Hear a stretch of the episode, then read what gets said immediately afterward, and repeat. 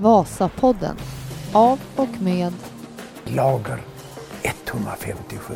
Glöm aldrig de siffrorna. En etta, en femma och en sjua. De är magiska. Så då har ni klickat in er på den 145 avsnittet av Vasapodden.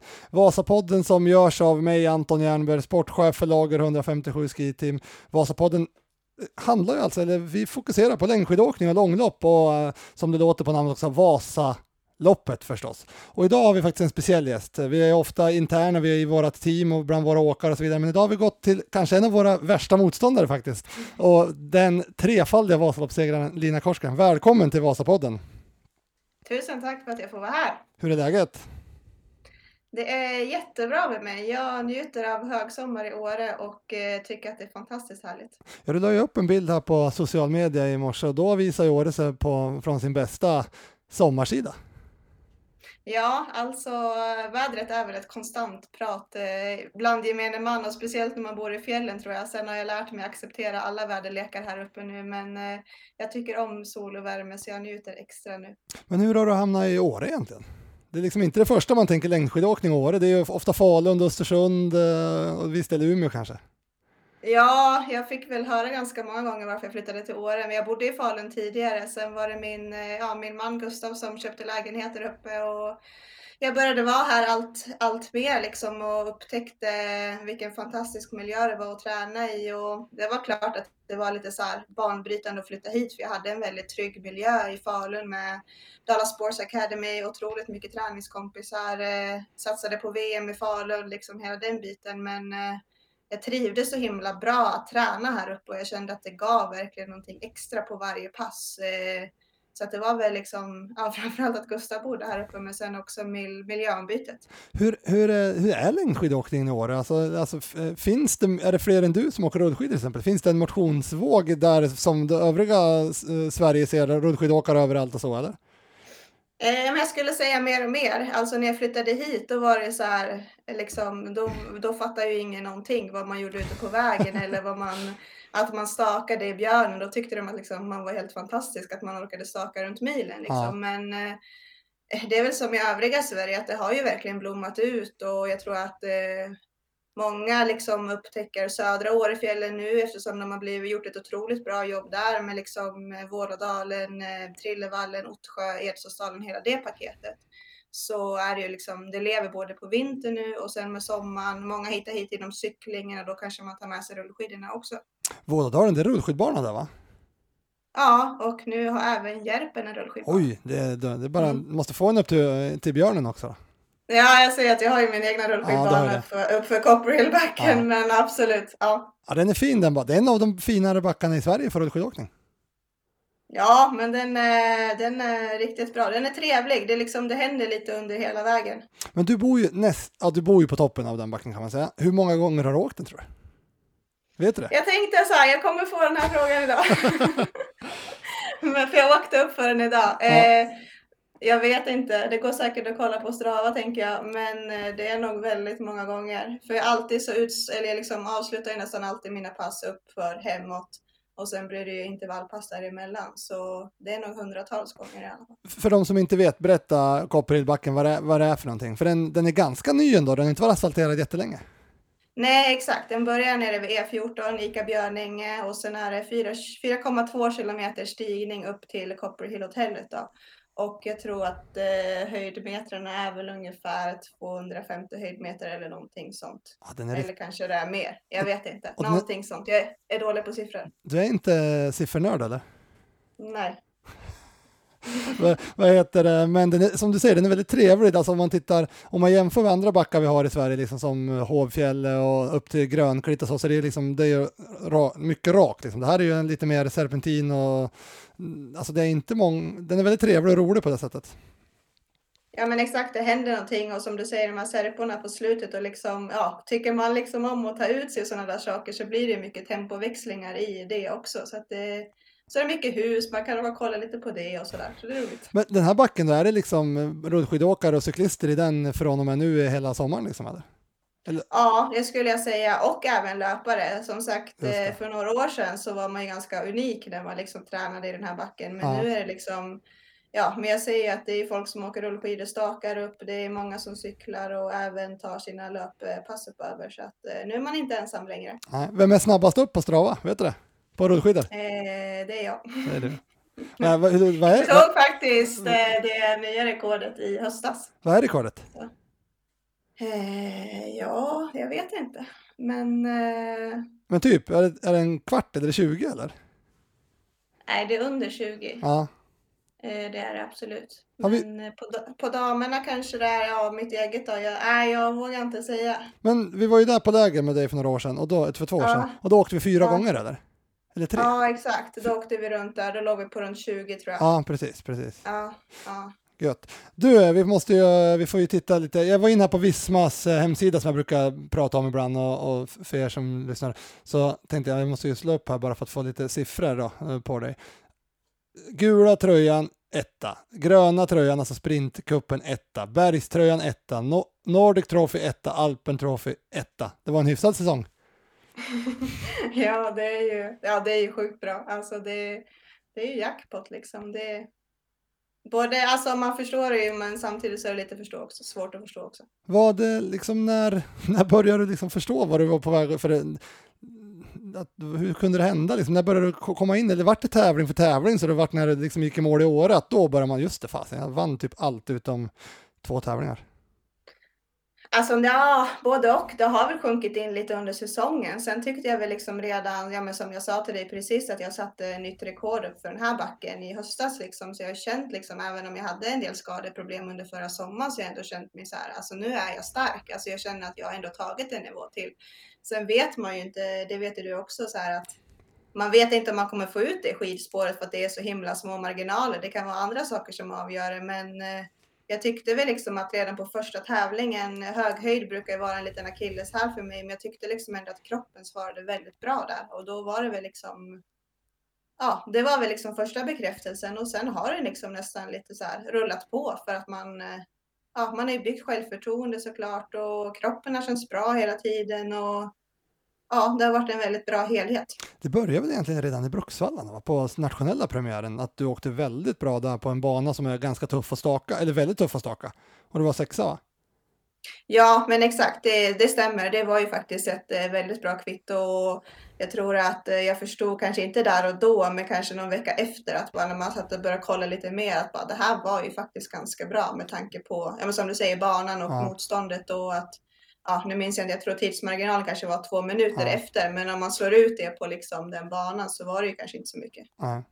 Hur, eh, för då känner du där när ni kommer, vi kommer upp i, i, eh, i höjden och Jenny vinner ju helt överlägset. Hur, eh, hur, alltså hur mycket har du att åka med då? Blir, är det så att du känner att fasiken att det varit sådär? Det här hade jag ju, för du, du hamnar ju i en andra grupp där fleten får, får göra jobbet och ni, hur går tankarna där liksom? Tror ni att, eh, tror du på Jenny att det här kommer att vinna redan från start liksom? Eller är det mer att det här blir bra för mig att bara åka med här så, så har jag mer att spela ut sen när vi kommer ikapp?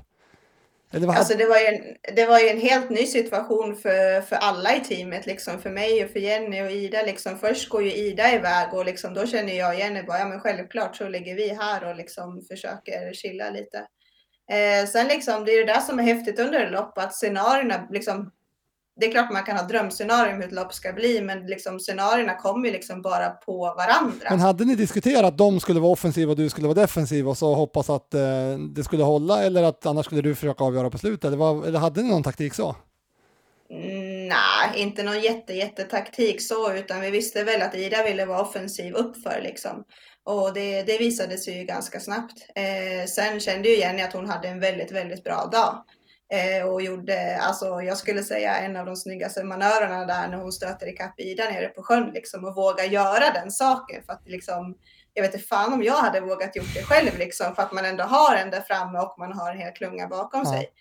Sen var det liksom för min egen del Men- så hade jag vur- vurpat innan Salingborgssjön så jag var ju inte ens där. Jag var ju inte ens med när det hände liksom. Så jag var ju liksom, jag kom ju lite, ja nu, nu har det satt sig så nu är det liksom bara att hänga med här. Så du kommer egentligen eh, ikapp när du märker att Jenny är borta? Så, eller Ida, Ja. eller Jenny är borta igen?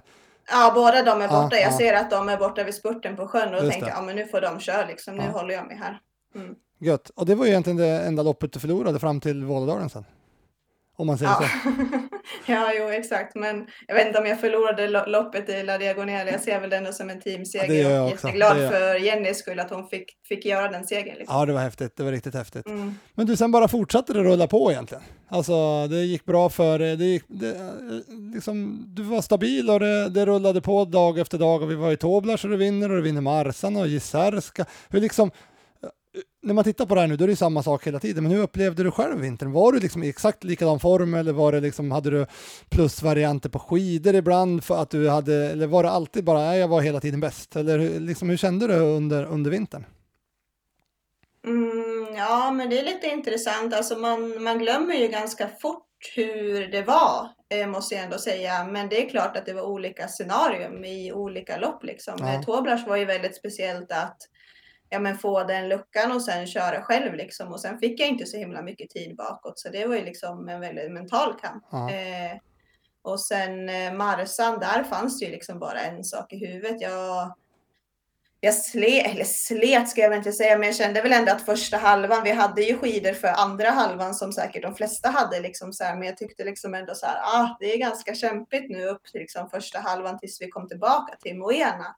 Eh, men där var jag liksom så himla inpräntat i huvudet att liksom jag ska ha den där kransen. För jag har Ja. aldrig liksom upp, upplevt den kransen. Så ja, väldigt mycket olika scenarion som du säger. Det är ju ändå olika lopp och Jysärska, där var det liksom Ja, där var det ju, där var det ju ett nytt lopp och liksom eh, må- många, många starka tjejer liksom uppför där, för där brukar det kunna spricka av ganska snabbt för att det är mycket uppför och det, det har man väl verkligen märkt den här säsongen att det är så himla mycket högre nivå på alla tjejer. ja.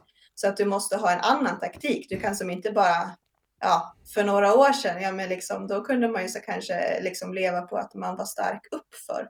Men nu är ju alla starka uppför. Ja, nu måste du börja tänka om olika scenarion för du kan ju som inte bara tänka att jag kommer åka från den här uppför. För liksom, alla hänger ju med. Ja, ja så är det, har det verkligen blivit. Ja. Men du, och sen kommer vi hem och så får du åka, ja Marsan är ju häftig, Isärska en fin seger, men Vasan, Mm. den tredje där. Hur upplever du den? Första gången eh, ni får starta själv, Mm. i Vasaloppet ska jag säga, alltid, alltid annars, men just Mm. hur, eh, hur, hur var liksom det? Det var ganska uppskrivet före där. Du och Britta hade ju haft en batalj på Tjejvasan där det var lite sneukt i, i måldomarhuset och liksom det, var, det var ju väldigt fokus på den här tävlingen. Björgen kommer och sätter ännu mer. Hur, eh, hur var dag, veckan eller dagarna inför det? För du var någonstans Får man, det kanske, det får du väl rätta mig om fel, men nu var du ju stor favorit för första gången eh, till Vasan så att säga. Du har vunnit två gånger till, men ändå nu, det här var första gången som jag, jag som man liksom, det är Lina som är tjejen att slå liksom. Mm.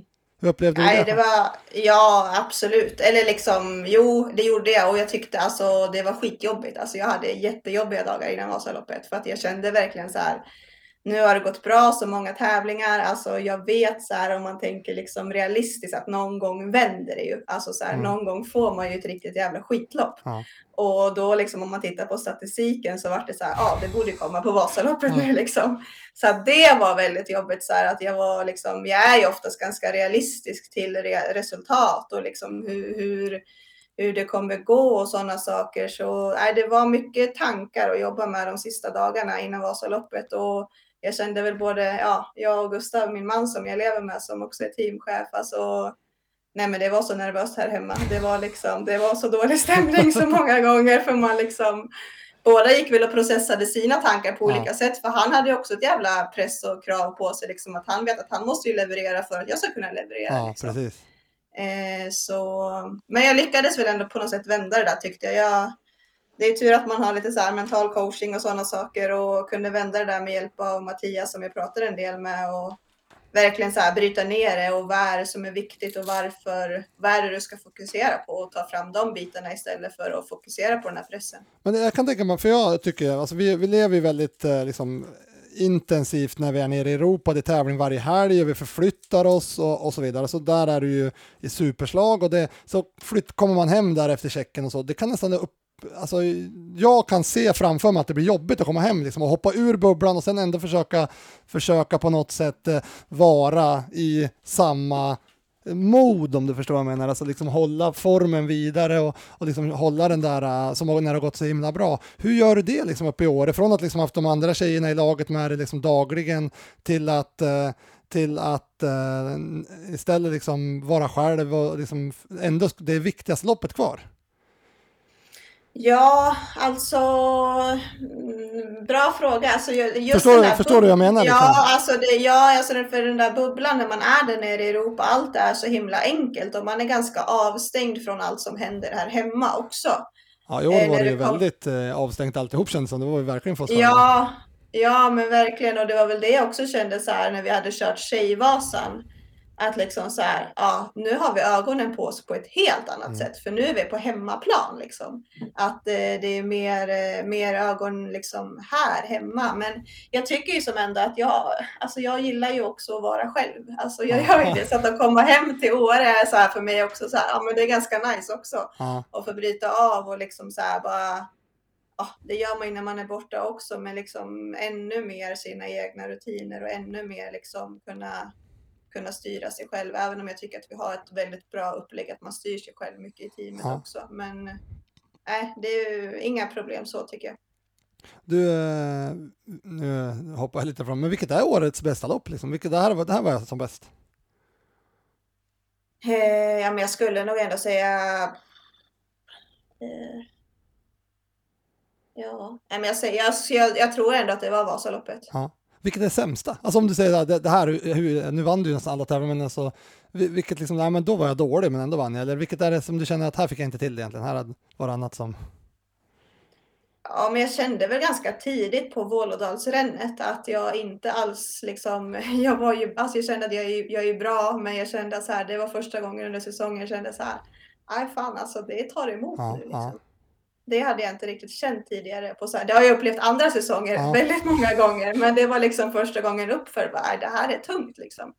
Eh, så den var och sen var det verkligen Årefjällsloppet också. Där hade jag. Då grävde alltså, du lite, var- då grävde jag många gånger. Det var, jag nog, det var länge sedan jag upplevde så djupa dalar. Att liksom jag kände att jag var i sådana svackor rejält. För jag upplever där att de har sån väldig respekt för dig, de ni kommer loss i den, den större, eller större, men den första klungan. Att hade de inte haft det så hade de kunnat ställt av dig den dagen. Äh, äh, vad, är det en, liksom, stä- stämmer det liksom, eller hade du kontroll på läget liksom, eller? Alltså fysiskt sett så tror jag kanske egentligen att jag hade koll på Ja. läget. Det var mer mentalt den dagen skulle jag säga. Eh, och det, det samarbetar ju såklart. Men liksom just att gula tröjan var klar. Ja, Eh, gröna tröjan var klar. När jag tog de där första Klein-poängen så var den också klar. Så att det var så här, alltså liksom motivera sig för det där 10 milsloppet i det före. Det var liksom, det var det som var det jobbigaste. Och det var därför jag liksom, tror jag också svackorna blev så djupa att det var så här.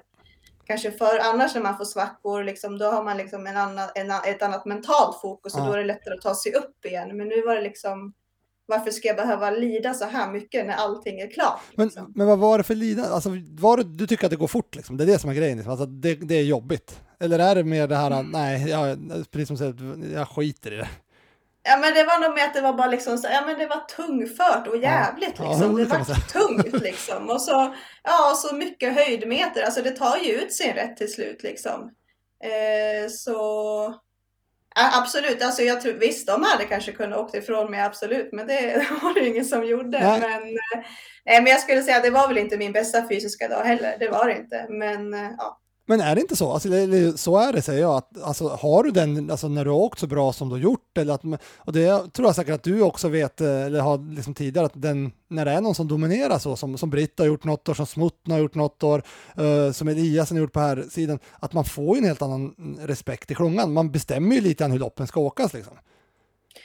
Ja, men absolut och så tror jag verkligen att det är. Eh, det är väl fullt naturligt att det blir så för att eh, du vill ju inte spela ut dina kort mot den som du ska slå liksom. Eh, och då kanske man avvaktar. Eh, och det skulle jag väl säga är det svåraste under ett lopp, liksom att våga ta initiativ och våga ta beslut. För att när du väl tar ett beslut eller initiativ, ja men då har du spelat ut ett kort och du kanske bara har två eller tre kort på Ja. ett lopp liksom. Ja.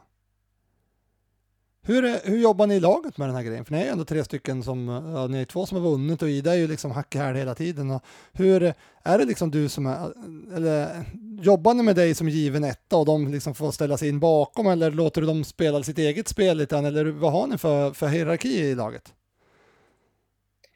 Hey, ja, det är väl alltid liksom, eh, alltså jag ser ju oss tre som likvärdiga skidåkare och sen är det jag som kanske på pappret har de bästa resultaten den här säsongen och andra säsonger och hållit på längst. Så att jag är väl mer så här att eh, det är liksom, vi står inte på start och liksom det är lina vi kör för att de kommer offra sig för mig. Eh, men sen är det klart att uppstår det situationer där vi kan hjälpas åt och göra det bästa för varandra så gör vi ju det. Eh, och det är liksom, den stämpeln satte vi ju liksom från, från tävling ett och det här var ju första säsongen vi kunde göra det ja. också eftersom ja, men Jenny och Ida var ju inte på den nivå som de har varit den här året, förra säsongen och då var det ju svårt att göra på samma sätt liksom. Men eh, jag skulle väl säga att eh, vi, står, vi står väldigt likvärdigt i hierarkin, mm. även om det blir liksom kanske lite utåt sett att jag är kaptenen eh, för att jag är den som har bäst resultat, resultat på pappret. Men eh, jag vet ju att de är ju hack i här liksom. Kände du det redan förra sommaren och hösten att nu är de nästan ikapp mig? Ja, absolut. Det var, det var tydligt, det var inte en skräll när, när, när det började bli så på vintern förra liksom. Eh, nej, det skulle jag inte säga. Jag, eh, nej, men det kände jag ganska tidigt. Eh, framförallt Jenny var här och körde intervaller i år, ja, för drygt ett år sedan, i juni redan, och jag kände liksom, ja, det har redan hänt saker. Liksom.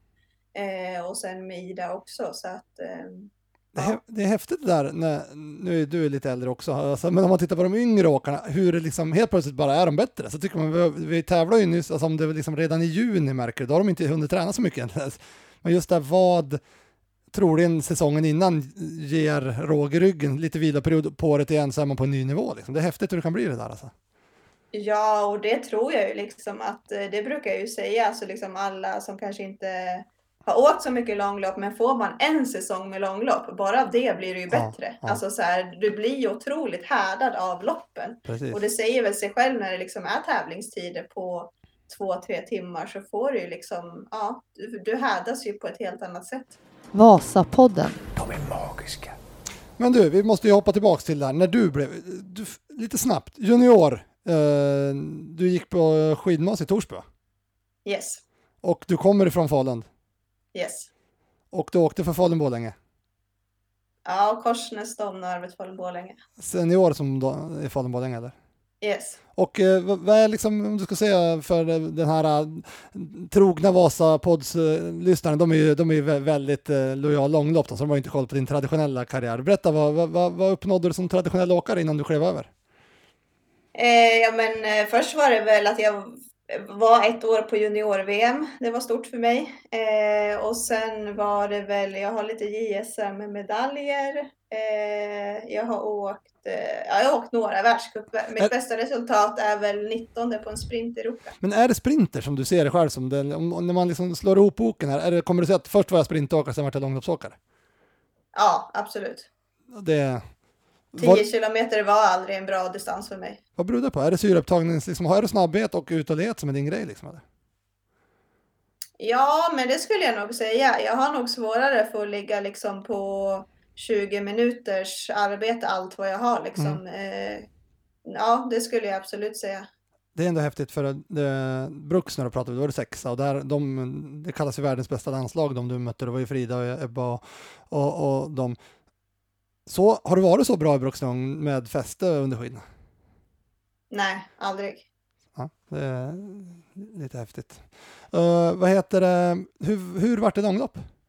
Eller hur, började du intressera dig för långlopp? Ski Pram var ju ingången i långlopp. Du åkte ingenting i egen regi först va?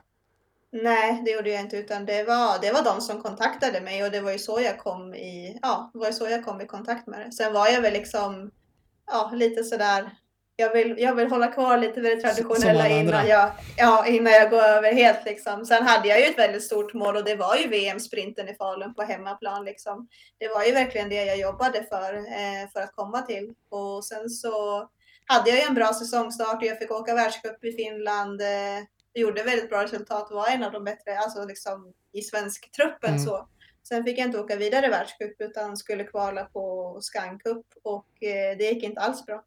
Eh, så då kände jag att nej, nu är VM kört. Så nu jag åkte skank upp i Falun sprint på VM-banan på lördagen eh, och så kvalade jag inte ens till kvartsfinalen och då var Iserska på söndagen så det reste jag ner på lördag kväll kom fram på natten och körde Iserska och det var väl där jag började liksom. Fast, fast redan året innan var du långloppsåkare lite grann va?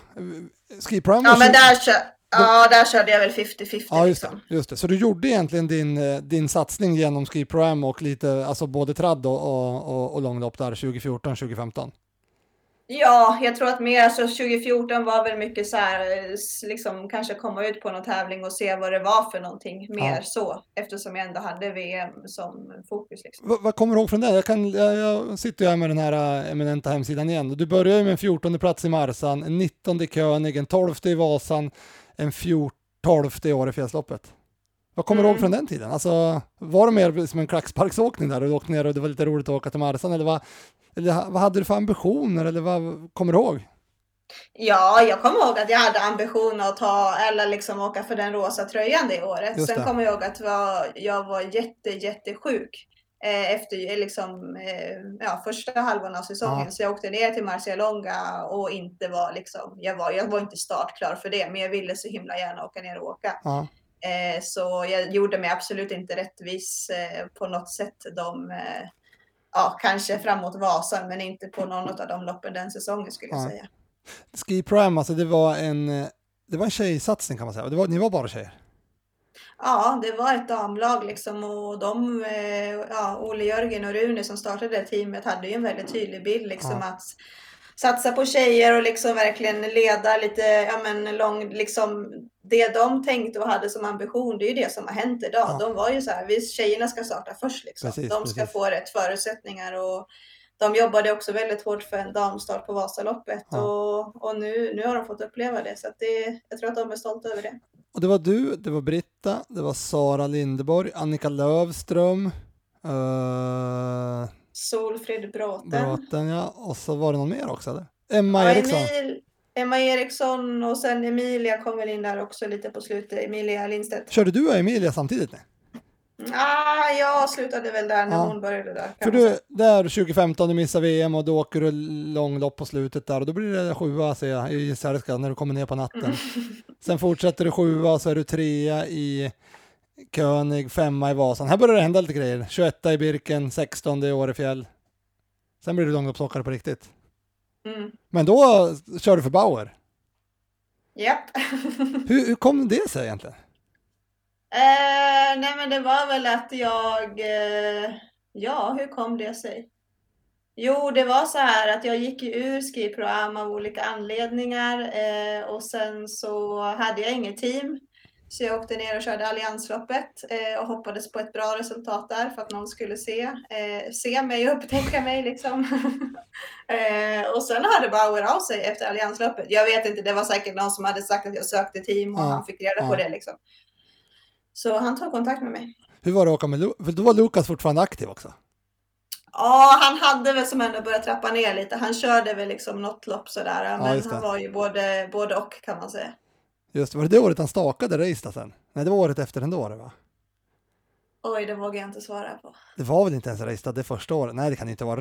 Ny, det kan inte... Men i alla fall, Ja, nej, det var nog inte med då. Bauer, han klev ju, han, han, han, Lukas Bauer gillar ju att åka med eller gillar, det var ju det som var hans styrka, så han åkte ju ofta med fäste. Så kom vi till där ett år där och han, det var ju hans sista tävling här för mig också, eller om han åkte Levi kanske. Just det. Och då stakade han när alla andra åkte fäste. Just det. Nu, ja, det är nu. För jag kommer ihåg när han åkte ikapp mig. Jag Ja. bara, varför stakar du? Men hur, hur var det där? Alltså, det, vi kommer komma till det, men du har alltså varit i, ja vi börjar Bauer, hur var den tiden liksom? Vad, vad, vad, Eh. vad var det för sorts team? Ja, det var ju en härlig blandning av många nationaliteter skulle Ja. jag säga. Eh, framförallt tjeckiska då. Och det var ju Ja, det var ju ganska spännande och intressant ibland. Vi för så Bauer pratar jättebra engelska så Ja. vi hade en jättebra kommunikation men eh, alla andra var ju inte jättebra på engelska. Va, var så att, Channe eh, där då också eller? Nej, han Nej, var han inte var där då. Nej, Jan Schreil eh, då? Ja, han Ja. var där.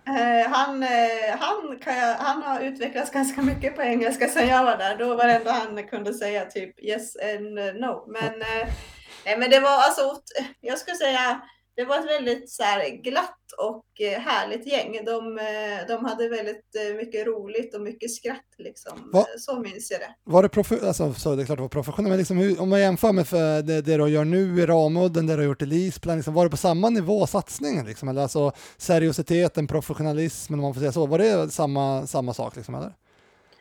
Ja, men jag skulle säga att ambitionen var ju absolut det. Ja. Sen är det väl liksom alltid eh, kanske de finansiella resurserna som ibland Ja. liksom kanske ger vika och sådana saker. Men ambitionen var ju absolut det. Det fanns ju en vallachef liksom där och det var ju han som tog besluten och fattade, ja, fattade mycket kring eh, materialet och skidorna. Även om jag hade liksom, jag hade väl med mig Gustav som personlig vallare också eftersom jag kände att jag kommer bli väldigt ensam Ja. svensk annars liksom så. Var du ensam tjej Eh. där också eller? Nej? Ja, nej, alltså eh, nu, det var ju en till, alltså det var ju lite så här att han hade ju lite ganska många åkare Ja, eh, som körde lite olika tävlingar. Just Jag var väl en av de åkarna som körde alla tävlingar. Eh, men hon den här eh, veteranen körde ju där säger jag. Um, Prochatskova kanske? ja, jag, ja, just det ja! Hon, hon är ju hon som var slovakiska var hon, va? Ja, exakt. Hon kör väl fortfarande. Jag såg att hon var med på VM i vintras. Ja, du ser, du ser. Ja, mm. bland annat hon var det då. Mm. Du vet, fakta, fakta rätt är inte Vasapoddens styrka, så det är bara att kasta Ja, ur sig vad som helst. Du, ehm, hur var det för um, längdskidåkning är stort i Tjeckien? Märkte man av det när man åkte för ett uh, tjeckiskt lag eller? När man kom ut på Jizerska och så? Ja, det var helt fantastiskt och eh, jag var ju på pallen där på Jizerska och det var ju liksom så här. Jag kände ju verkligen hur stort det var, både för, eh, ja men framför allt för Lukas och hela teamet och för tjeckerna liksom. Man, man vart ju hyllad där. Det var ju helt eh, enormt. Du, jag, nu, nu kommer det upp ett bild i huvudet med Det är en helt fantastisk eh, pallbild här. När det, det är du, Ja! Ja, Britta är på dopingkontroll tror jag. ja Hon exakt, det stämmer. Så Anders Palmer kliver ju upp på den där pallen Ja, tillsammans med dig och Lina. Ja. Det är en helt galen bild faktiskt. Ja, det var, Ja. Var, det din första pallplats i skiklassiker också? Nej, den kom ju på kön. Just det, där. det ju tidigare. ja, Precis, precis. Mm. Nej, men för det, det märker man ju att de här äh, lagen och de här åkarna är ju, de är ju stora stjärnor i Tjeckien när vi är där och, och kör i Jizerska. Liksom. Mm. Men äh, Ja, det, det är en glädje och stolthet i sporten känns det som Ja, generellt ja. liksom i Tjeckien. Alltså de, de är stolta över sina idrottare. ja, Lukas är väl en, en megastjärna i Tjeckien vad man förstår. Men du, Ja. eh, det vart ett år där. Eh, Var det du eller var det liksom att, att det dök upp ett bättre al- alternativ eller va, va, varför vart det inte mer Bauer? Mm, ja, det väl, det finns väl olika svar på det också, men eh, jag hörde ju, eller ja, ja det, det, det framkom till mig att eh, Alsgård ville ha en tjej i laget eh, och jag var, hade varit ganska sugen på att testa ett norskt lag för jag ville gärna se hur, ja, men hur den eh, kulturen var, hur den mentaliteten var, hur det var, ja, men hur det var att vara i ett norskt lag som hade ja, väldigt eh, stora förutsättningar. Ja, hur var det året? Eh, det var ett jättetufft år för mig. Ja. Jag, jag slet väldigt mycket med en skada där från Nordenskiöldsloppet som Just jag åkte det, säsongen innan. Precis. Så jag hade väldigt stora problem med ja, en skada i handen och jag kunde liksom inte alls träna på det sättet som jag ville. Och det, det är ju väldigt tufft när man kommer till ett nytt lag när du känner liksom att så här, du är här för att prestera och du vill ju väldigt le- gärna leverera som ny i laget och speciellt om du kommer och de har aldrig haft en tjej på laget tidigare. Då vill du liksom på något sätt bara automatiskt bevisa kanske ännu mer än vad du, vad du hade gjort tidigare. Så att eh, det vart en tuff situation när liksom inte kroppen spelade med det som man ville mentalt. Och jag kommer ihåg, du, det lite, du gick från en legendar i Bauer till en annan till Alsgaard som teamchef. Mm. Men jag kommer ihåg också att, att uh, Alsgaard var ju väldigt, han, eh, han tryckte ju inte ner förväntningarna på dig där på höstkanten, utan han liksom verkligen hyllade ju dig och tyckte att du var grym och liksom, du är liksom starkast i världen. Det var, så var det ju verkligen. Och, och, och det, var det jobbigt liksom, eller var det bara en, en motivator i det hela? Och du började ju också bra om jag minns rätt i, i norska premiären va? På tradd. Ja, exakt. Där i Beitostölen. Ja. För där stakade jag ju också och det var det aldrig någon heller som hade Nej. gjort. Och det gick ju väldigt bra. Eh, det, var, alltså, det var ju väldigt så här, kul och motiverande och smickrande att han sa sådana saker och att han trodde så himla mycket på mig. Men återigen så var det ju väldigt tufft då eftersom jag visste att jag kan inte leverera det här. Jag är inte den formen jag vill vara i. Liksom. Och då, då gör man ju oftast fel beslut också där och då för att man, man vill ju så mycket och då är det ju så himla lätt att ja, du vet ju hur det är. Man går på för mm, tidigt mm. eller eh, man, ja, man gör dumma beslut för att man är i en stressad och pressad situation. Men uh, Lisplan då, för er som inte var med, det här är ju några år sedan nu, uh, det var ju de hade ju de hade Petter Eliasen eh, och de var ju väldigt profilerade, de byggde sig som ett starkt lag och, och var ju kanske lite före de andra lagen i sin klassiker, liksom det här med att bygga laget och Alsgaard hördes ju och syndes ju mycket och liksom var ju väldigt stolt över det här laget och, och så. Så det vart ju en väldig press eh, på, på, hel, på helheten kändes som det där, det där året och Eliassen var väl, han var vass det där året va? Eh, ja, men det var han ju absolut. Eh, han, eh, han tog väl sina segrar. Jag, dock så, det var väl efter det året som han eh, la av första gången va? Ja, det kanske var. Teamet ja, lades ner det där året ja, i alla fall. Ja, ja just det. Precis, så var det. Ja, det stämmer. Det stämmer. Mm. Men eh, är det liksom, skulle du, hade du agerat annorlunda i den situationen nu med fyra, fem år mer rutin i, i ryggsäcken? Eh, ja, alltså med rutinen så hade jag absolut agerat annorlunda. Sen tror jag att det är en väldigt svår och speciell situation att vara i, även om jag hade varit i den idag med den rutinen jag har. Mm. Men eh, jag hoppas att jag hade agerat annorlunda. Sen efter det då, då la Alsgård ner, så då fick du byta lag. Då var det många dagar alltså. Och då var det, då var det Åre ett år. Mm. I klubbsatsning kan man säga egentligen, eller? Eller, här. Eller är, ser, ja. ser du det som samma sak som, som det som är Ramudden nu? Ja, det var ju början på ja, Så det, det, är egentligen, det är egentligen samma lag nu, fast det heter Åre eh, längdskidklubb då? Ja, alltså det var ju liksom, jag stod i, som du sa, så var det ju, hade jag ju liksom eh, tillhört tre olika lag. Jag stod i ett välskäg om jag skulle söka nytt lag igen eller hur jag ville göra. Eh, men då var jag ganska, jag kände mig ganska klar med att testa nya grejer. Liksom. Ja. Jag, eftersom jag hade haft med mig Gustav på den här resan också. Han började ju vara med lite i Ski Pro Am och sen var han med både i Bauer och Alsgård liksom. Så hade vi ju, vi hade ju sett allting med samma ögon. Vi hade upplevt samma saker och vi kände att vi hade ja, fått mycket erfarenhet. Eh, han på sitt sätt och jag på mitt sätt, liksom ur åkar och eh, vallarperspektiv. Liksom. Och då sa vi väl det att eh, nu vet vi hur vi ska göra det här. Nu har vi liksom inputs från olika, olika lag med olika budgetar, olika nationaliteter. Eh, vi vet vad vi vill skapa och vi vet hur vi vill ha det. Och då var det liksom, ja men nu testar vi ett år och, och kör själva. Och då var det bara du första året? Ja. Var det då Gurra åkte prologen i Pontresina? Ja. yep. Det var tidigare. Det var tidigare. Ja. ja, och så sen ett år med Åre och sen vart det Ramudden. Ja. Och nu är det Ramud. Vad är din roll? Vad, vad, gör du egentligen med, för teamet? Alltså mer, är du bara åkare och Gurra sköter resten eller sköter du allt och Gurra får cred? Nej, jag skulle säga att eh, eh Gurra sköter otroligt mycket. Jag eh, jag skulle nog säga att jag gjorde mer förut i början när vi började drog igång allting. Eh, sen eh, sen eh, Alltså jag gör så mycket som jag hinner med och som jag känner att inte tar energi. Framförallt när det inte är säsong. Sen under säsongen då är jag bara åkare. Ja, eh, till 100 procent liksom. Då, då tar jag inte saker som jag inte har med att göra. Liksom. Men är det sen, du... kan jag, sen kan jag sitta och sköta bokningar på, liksom, med, med boenden och sådana saker och ha, ha olika kontakter med Ramunden eller vad det är. Liksom så. Men eh, Gustav gör otroligt mycket. Men vad har du för roll mot de andra åkarna? Är det du som liksom eh, fixar, sätter ihop laget? Nu är det ju samma lag, men alltså det är, är det Gurra eller gör ni det tillsammans? Eller, eller vad har du för liksom, relation mot de andra tjejerna och killarna? Liksom, är det du, ser de dig som åkare eller ser de dig som chef?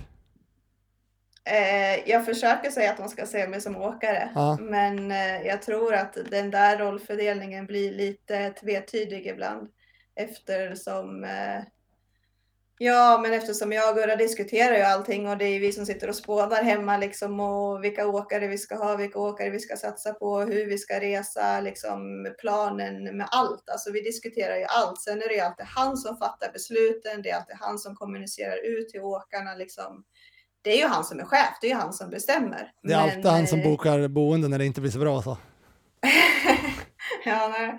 Men, eh, nej, men det blir alltså, jag, jag förstår ju för åkarna ibland att det blir en liten tvetydig roll för Ja. att liksom man ser väl som att vi sitter ihop, för det gör vi ju på något sätt, men liksom Eh, vi försöker ju verkligen vara tydliga med det också, att jag är ju åkare, men eh, det är ju klart att jag svarar på frågor om de hör av sig. Vad är ambitionen med, med, med det här laget som har Ramudden som huvudsponsor nu? Är det, liksom, är det Lina, Lina Korsgrens karriär eller är det, kommer den, har du ambitionen med att liksom driva det här vidare in, in i framtiden även när du, när du själv inte ska åka?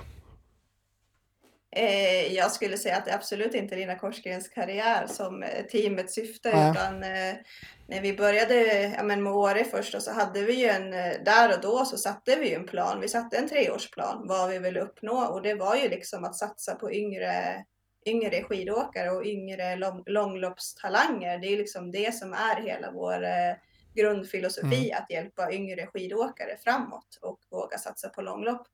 Eh, så att det är ju fortfarande grundplanen liksom att, eh, att eh, ja, eh, bygga ett lag, bygga ett starkt lag eh, såklart och liksom göra, göra det underifrån. Var det viktigt från början liksom att vara, nu vann ni lagtävlingen och det är helt fantastiskt, liksom. var det, var det liksom drivkraft i början eller var det mer det här liksom att få folk att börja åka långlopp, få yngre personer in i långloppen och sådär, eller, eller var det liksom tanken på en gång att det viktigaste är att, det är att vi blir bäst i Ski Classic?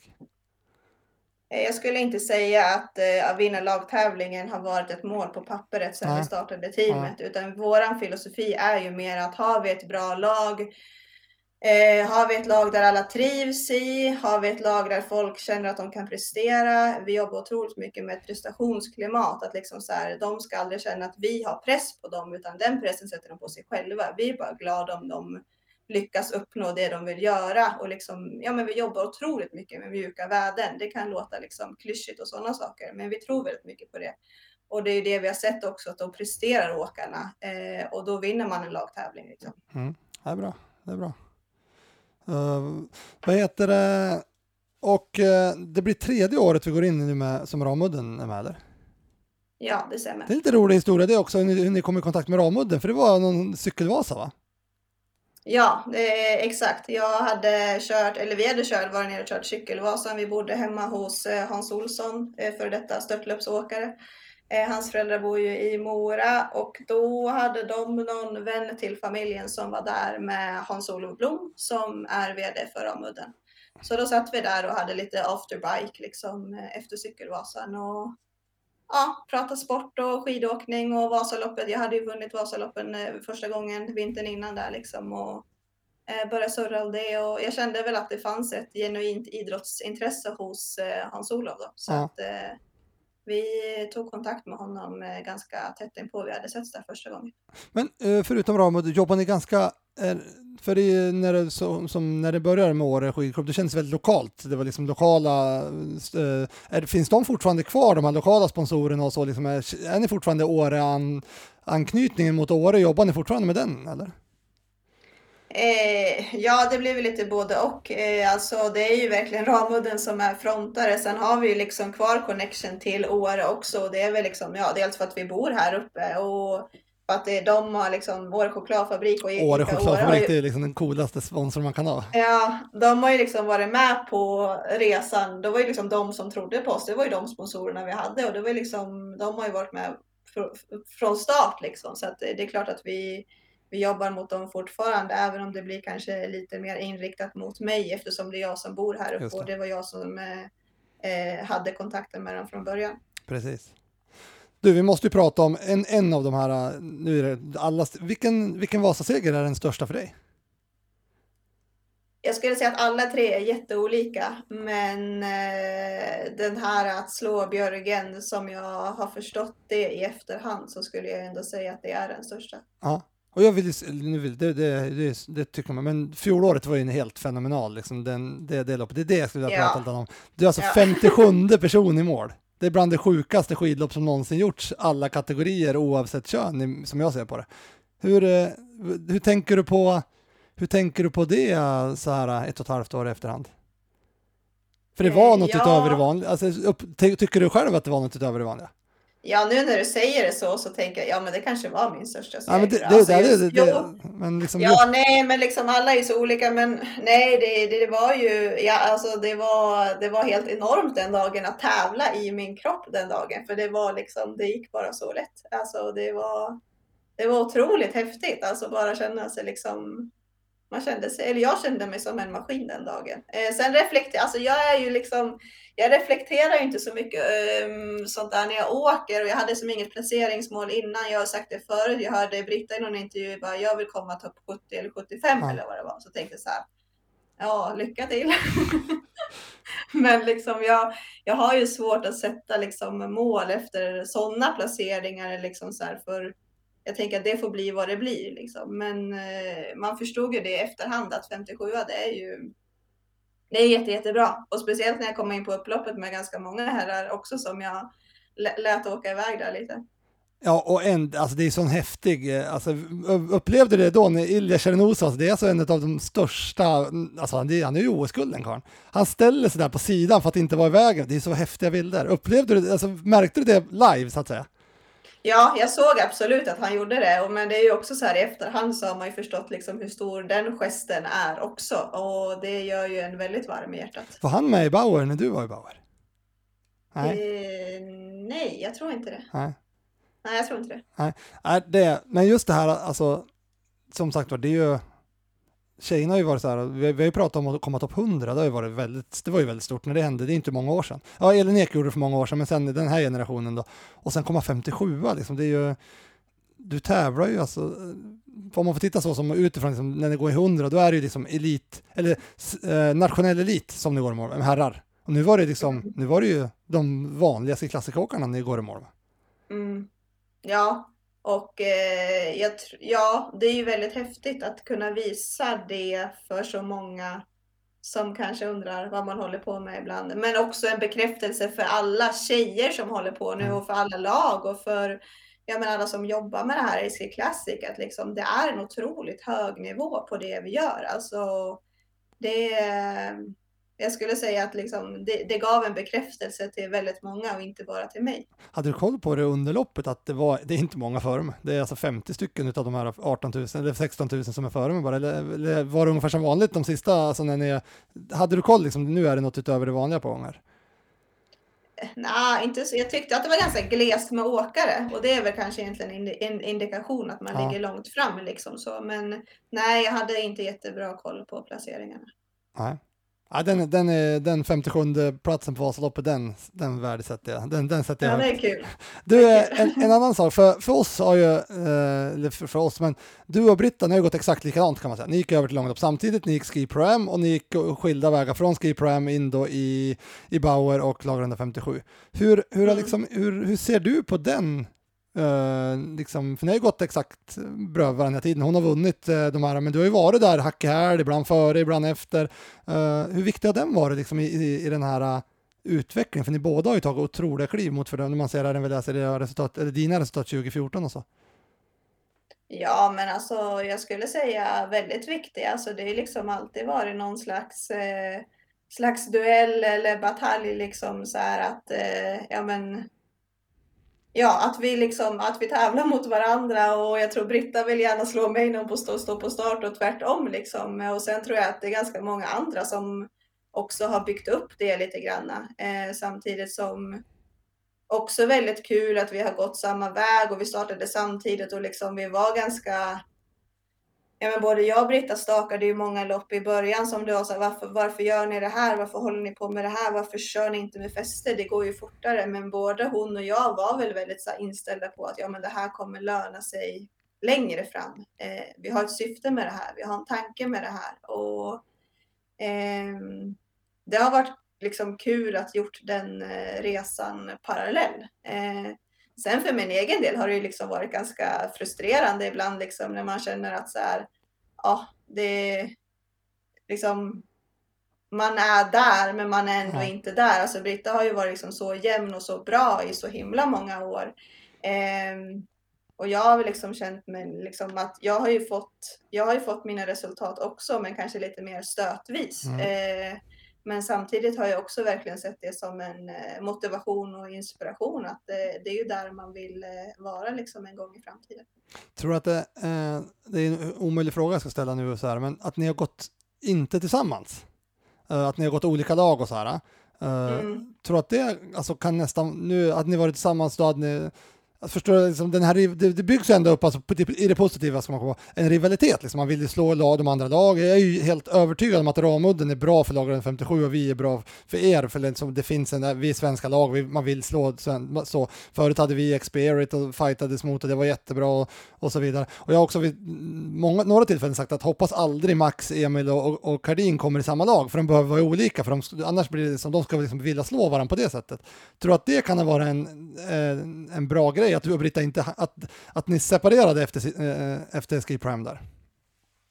Eh, Jag tror att absolut att det ligger en poäng där du säger och sen tror jag också att så här, eh, ja men att vi hamnade i olika lag, det tror jag också så här, ja det är ju liksom tillfälligheter där och då, men eh, jag tror också att det kanske avspeglar sig lite så här vilken person man är också, vilken väg man väljer att gå. Eh, men eh, jag tror att absolut att det ligger en, eller det ligger en poäng i det du säger att eh, man, eh, man sporras ju av varandra och att bra åkare utspridda i olika lag. Det tror jag är jättebra. Och jag läste Emelie Fleten hade uttalat sig om det nu också när hon gick till ja, men, eh, Tårds lag. Liksom, att så här, ja, jag hade kunnat gå till eh, Ragde, men jag tycker att det är bra om vi är utspridda i olika lag. Liksom. Mm. Och det är nog helt rätt tänkt. Ja, det är det. Eh, en annan sak som jag tänker på, som jag sitter och funderar på här nu. Eh, jag upplevde ju, det, nu får du rätta mig om jag har fel, men, eller jag, jag upplevde det så, så jag, men förut, eh, om vi tänker här 16, 17, 18 kanske, så var din styrka egentligen de plattare loppen. Mm. Var det så? så jag upple- Eh. var det så, tyckte du så själv också, eller alltså, har, du, har du utvecklat din uppförsåkning väldigt, väldigt mycket sista åren? Alltså jag skulle säga att då i början så var jag väldigt stark uppför. Eh, liksom så här, styrkeproblem var inte liksom, Ja. där tyckte jag att jag var. Det var väl mer liksom att jag inte fick, jag kanske inte orkade på samma sätt liksom konditionsmässigt uppför.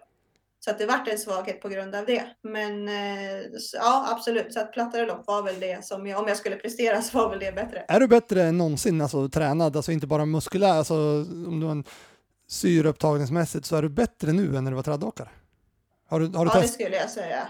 Eh, ja, alltså jag testade mig när jag var traddåkare och sådana saker. Sen var det väldigt, väldigt många år som jag inte testade mig på. Sen eh, tog jag upp det här för att jag skulle börja testa mig igen. Men eh, jag började testa mig i Meråker eftersom det är väldigt nära här. Ja. Så jag hann göra tre test, sen kom coronan. Så det är lite tråkigt då. Men eh, Men det är lite för, du vet när vi började med det här eh, med att staka, för då var det så här att liksom, hur ska ni hålla syreupptaget uppe, liksom, ni kommer att tappa allting och så där. Och det här har vi pratat om tidigare, men det där är, då är det ju också ett bevis på att så är det inte. nej, och det får man ju höra än idag att så här. Ja, men är det bara stakning du tränar? Kan du liksom driva puls på ja, det? precis. Eh, och eh, ja, det, det kan jag. Ja. Jag kör varken skate eller diagonal tänkte jag säga, utan det är ju stakning. Hur, hur mycket stakar du? Eh, liksom, vad, hur många procent eh, skulle du säga? Är det 80 eller 70 eller 40?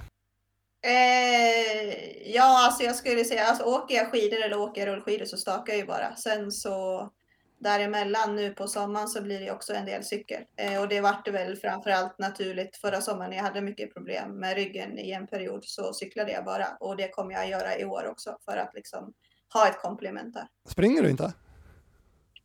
Eh, nej, det var ju det som ställde till det lite med ryggen Just också. Eh, så vi får se hur mycket löpning det blir i år. Men jag har ju gjort det tidigare år så det, det är väl någonting jag hoppas på att jag ska kunna göra. Men eh, ja, jag har ju knappt sprungit på ett år. Så Ja. att, eh, nu är det lite 30 minuters löppass som gäller. Gött. Du, jag tänkte vi ska, innan vi, vi liksom slår ihop det här också, så du och jag satt ju med i ett möte här för någon, någon vecka sedan angående tjej, tjejernas eh, starta själv eller inte starta själv eh, på, på Vasaloppet. Eh, och jag tror vi var överens om att tjejerna ska starta själv. Eh, hur, hur ser du på den där, du har ju varit med eh, ända från när vi har startat de flesta lopp tillsammans med killarna kan man säga. Och så som du sa också, X-Prime uh, eh, var ju drivande i den här att tjejerna skulle få egen start och så vidare. Hur, uh, hur, hur ser du på det där idag? Liksom? Hur, hur, tycker du, hur tycker du det ska vara? Eh, Nej, men jag tycker verkligen att tjejerna ska ha en egen tävling i alla loppen eh, vi kör. Mm. Eh, sen tycker jag liksom att ehm, ja, alltså ska vi verkligen få våra egna lopp, då ska det ju vara som på Marcialonga, att vi startar efter herrarna. Tänk, om, Eh. tänk om man kunde få till det på Vasan. Det borde gå. Det, jag tycker det, det vore det absolut eh, bästa för alla. Ja, och sen så är det ju svinmäktigt liksom i hela Vasaloppsstarten och allting det. Men jag tänker ju liksom ur ett elitperspektiv och då är liksom att man vill vinna Vasaloppet. Eh, och då att jag kanske missar den här mäktiga starten, ja men då får man väl ta det sen då när man, eh, när man åker som motionär. Eh, alltså upplever du den mäktiga starten nu? Som det, alltså, tänker man på det? Tänker du på det? Alltså, oj vad häftigt. Eller? Nej, det är väl mer liksom bara så här. Nej, inte när starten går riktigt så. Då är man ju bara så himla fokuserad på liksom att man, eh, man ska ta sig framåt. Det är väl mer liksom. Man kände ju ganska stor skillnad innan starten i år och i fjol. Att det är så himla mycket folk och nervöst och sådana saker. Men eh, jag föredrar nog att det var som i år. Jag har ju mitt, jag, jag tycker att man ska starta killarna, elitkillarna 7.45, elittjejerna 7.50 och så sen resten 8.00. Det tror jag vore bästa ur elitperspektiv och bäst, då får man ändå den mäktiga starten när typ alla utom 300 pers eller 250 pers sticker iväg. Det tror jag, det tror jag skulle vara det bästa i, i, för oss som, elit, som är elitfokuset. Nej, men jag håller med dig till 100 procent. Ur, ur vårt perspektiv så är det den bästa lösningen. Du, hur ser, hur ser sommaren ut? Är det Åre som gäller och, och så några läger eller? Vart ser man Lina Korsgren nästa gång om man vill titta när hon tävlar? Ja, nej, men jag är nog hemma mycket här i Årefjällen och sen blir det väl eh, ja, kanske någon eh, sväng ner till Falun och mycket kanske i stugan som vi har i Kaxås också som ligger här i Offerdal. Eh, sen blir det väl mycket rullskidtävlingar till i augusti hoppas jag. Både Blink och Toppidrottsveckan och Alliansloppet, Klarälvsloppet. Det saknade jag verkligen i fjol, att eh, inte få de där uh, racen på sommaren. Så jag hoppas att, att det blir av. Man märker verkligen för långlopp, för oss långloppsteam och åkare så har det där verkligen satt sig med, med, med rullskidtävlingar, att de är faktiskt viktiga, eh, både i liksom motivations och kanske formcheck och, men även att man tycker det är väldigt roligt, alltså som tävling i sig också, att det är roligt att tävla, liksom, om man gillar det eh, då. Så man känner att många vill verkligen tävla augusti-september där. Ja, och jag tror att det är det, lite den mentaliteten eh, som skiljer sig med långloppsåkare kanske mot traditionella åkare. Eller ur mitt perspektiv i alla fall, att vi tycker verkligen att det är kul att få tävla och eh, vi är inte lika rädda att eh, tävla skulle jag säga. Var du rädd att tävla när du var trädåkare? Eh, ja, men det var på ett helt annat Ja. sätt skulle jag säga. Det var liksom mer... Eh, du ville ju alltid liksom prestera för att bli uttagen. Mm. Eh, som långloppsåkare så tillhör du oftast ett team och du vet att du har din plats där och du, du kan åka med en annan glädje tror jag. Ja, så det tror jag. Du, nu hoppar jag tillbaka till det här när du blev långloppsåkare. Hur, liksom, var du intresserad av långlopp innan Ski Am? Eller var du bara, när de ringde tyckte du, "Åh, nu måste jag kolla upp vad det är för någonting? Då? Nej, det var... alltså jag hade ju åkt lite tremilar och sånt på SM och Ja. jag visste ju så här att det gick ju ganska bra liksom då Ja. när jag väl fick åka lite längre. Eh, sen var det ju liksom eh, återigen Gurra som peppade mig att, eh, att prova det liksom. Han sa du kan inte mer än att skita i det liksom. Hade han inte, hade ju åkt ganska mycket långlopp själv och kört Marcialonga och han visste ju liksom vad det var för någonting. du hade inte åkt Tjejvasan ens innan du hoppade på det tåget? Eh, jo, Tjejvasan hade jag åkt. Jag Ja. tror att jag åkte ICA-loppet ett år också. Just det. Just det. Mm. Ja, det är häftigt, det är häftigt. Men eh, då får vi nog tacka Lina. Om du inte har något mer du vill säga så ska vi tacka för idag tror jag. Jag tror att jag har pratat klart nu va? Du känner det? Nej, du får gärna prata länge till. Ja, bra. Bra, men då tackar vi för den här gången och vi tackar för att ni har lyssnat igenom den här podden. Vi är tillbaka om en vecka igen, så tack för den här gången. Tack och bock. Vasapodden. Av och med Lager 157. Glöm aldrig de siffrorna. En etta, en femma och en sjua. De är magiska.